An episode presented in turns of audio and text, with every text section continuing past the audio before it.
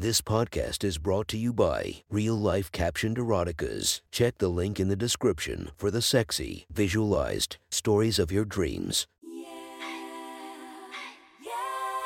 Welcome to my friend's Erotic Stories podcast, Reddit's Best Erotica, where we listen to the best erotica from our friends online. Relax as you spice up your day to day lives with a little bit of naughtiness. Go check out our links in the description and listen to more of our podcast that might be more to your liking. Now sit back and enjoy this very hot episode of My Friend's Erotic Stories.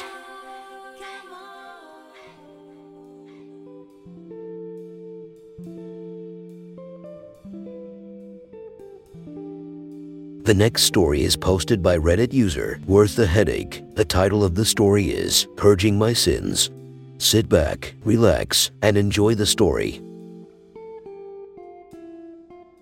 I had known Reverend Miller since I was very young. I had been part of Sunday school and had spent a lot of time in and around the church community, which was one of the only communities available to me in our nothing of a town. Back in those days, I'd had curly brown hair, had worn whatever pretty outfit my mom had told me to wear, and thought that swearing was up there with murder in terms of their level of sinishness. Well, I went to university. I learned that life was far more interesting when you chose what you looked like and what you spoke like, and within a year, was unrecognizable. My mother would later say that this was my rebellious stage. But, well, I had always thought of myself as a person so molded by rules that even the slightest deviation would be a rebellion. So I took her comments with a pinch of salt. Admittedly, I did deviate a lot. I shaved my head, started wearing short skirts or figure hugging jeans. My tops became tighter and lower cut usually at the same time. The demure bras my mum helped me buy were swapped out for push ups, lacy designs, or nothing at all. I wore heels or leather boots and had several tattoos inked on my body. I felt freer than I had in. Well, since forever, I stayed at uni for three more years, experimenting with fashion, drinking, and my sexual orientation.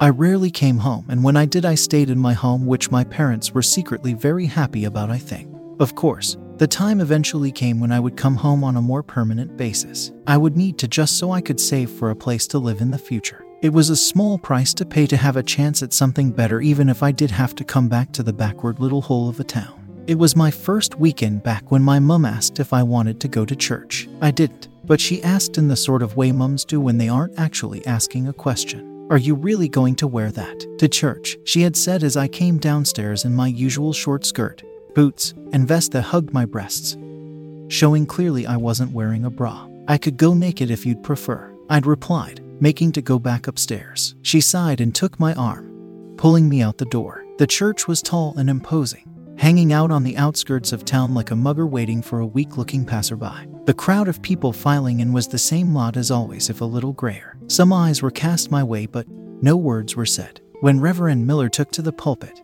he looked my way almost immediately. I think he must have been shocked. The older, unfit man had never been a great orator, but now he stammered and sweated like there was something on his mind perhaps my mortal soul. Afterward, my mum said that the Reverend had been looking for somebody to help around the church and the adjoining community meeting rooms. She had put my name forward, and the Rev had accepted immediately. There would be pay, which was more than I expected, but something made me pause. Was that before or after he saw me today? Because he did not seem too pleased to see me. Well, he asked me to say he'd be happy for you to start today just now, if you wanted to, right? I looked over at him. He was waving the last few people out of the main doors, and we caught eyes. He disappeared inside, and I sighed. Fine. Yes, if it will make you happy. I edged back into the main hall of the church through the partially closed door. My boots clumped heavily on the stone floors as I strolled up the aisle, between rows of pews. The Reverend was at the end, organizing the hymn books. His ill fitting black trousers and shirt hung on him. I wondered if he ever wore anything else. Reverend Miller, he started, jumping and turning to me. His hearing must be getting worse, I thought as I took in his portly body and graying hair. Molly, he sighed, you frightened the life out of me. I do that a lot. Sorry, I can only imagine. He fixed me with a look. To say it was piercing would be an understatement.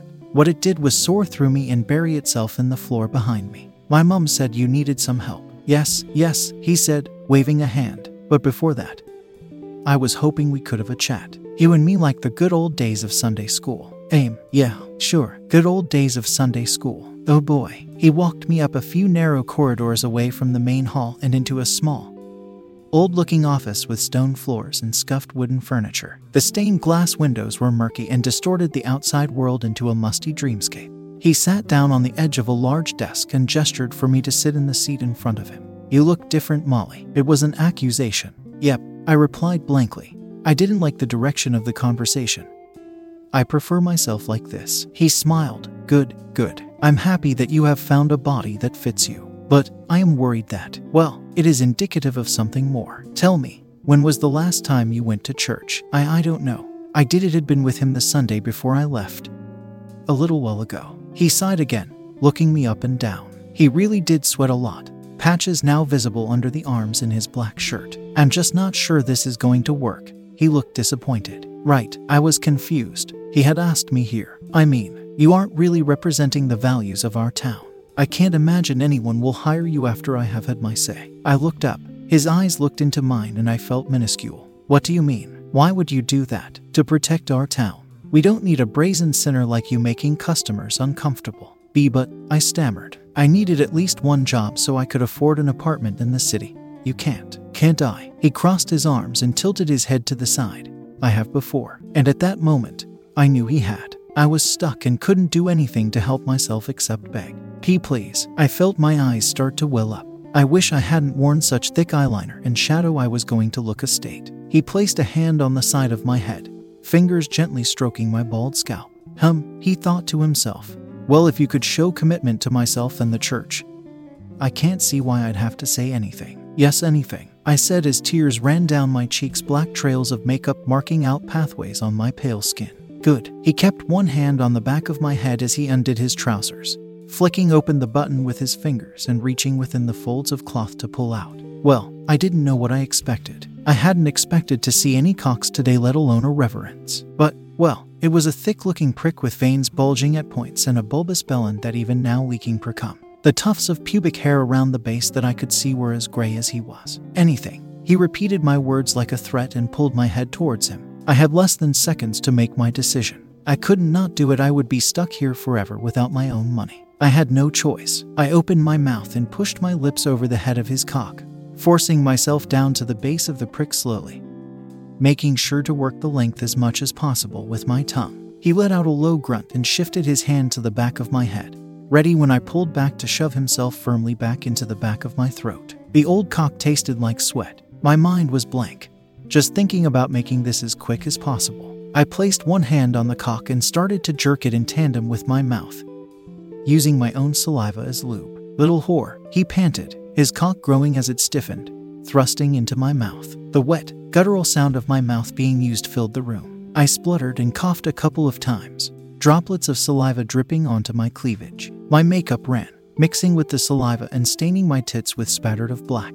Fuck, he said as I felt his other hand rest on the back of my head. He started to pick up the pace, thrusting relentlessly and ramming my head forward with each thrust. I felt the veins on the cock start to pulse, his fat body start to tense. And then, suddenly, fucking whore, he panted as his old cum spurted into my mouth and throat. He held my head there, slapping my cheek a couple of times as his final few globs of seed spilled onto my tongue. Finally, his hands moved from my head and I could lean back. I wiped my mouth and used a tissue he proffered me to wipe my tears and makeup. I didn't look at him for a while.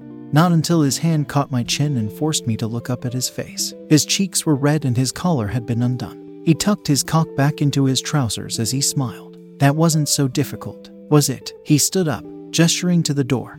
I think I'll recommend you to anyone looking for hard workers. You'll get a job in no time. I stood up slowly. One blowjob and my work troubles were over. It's not what I would ever have wanted, but, well, now I'll be able to get out of this town and never see this old pervert. What do you say? Reverend Miller had stopped me opening the door, looking me in the eyes as a serious expression settled across his face. Aye, aye. My mind raced. Thank you, Reverend Miller. Good, good, he said as he reached around me. His hand hiked my skirt up slightly, the fabric stretching over my large cheeks. I froze as I felt my underwear get hooked to the side and his pudgy finger roughly force itself into my arse dry. I winced and closed my eyes, trying to bear the pain. I better see you at church next Sunday, he said, moving the tip of his finger within me. We've got a lot of good work to do. He opened the door and, pulling himself from me, pushed me gently by my shoulder out of his office. I quickly walked out of the church and into the fresh air. Staring up at the sky. I thought about just how messed up my life was going to become now. Fuck. That was one hot, sexy story from our friends. Make sure to subscribe and check the links down below to be notified for daily episodes that would make your day a few times spicier as we listen to our friends' erotic stories.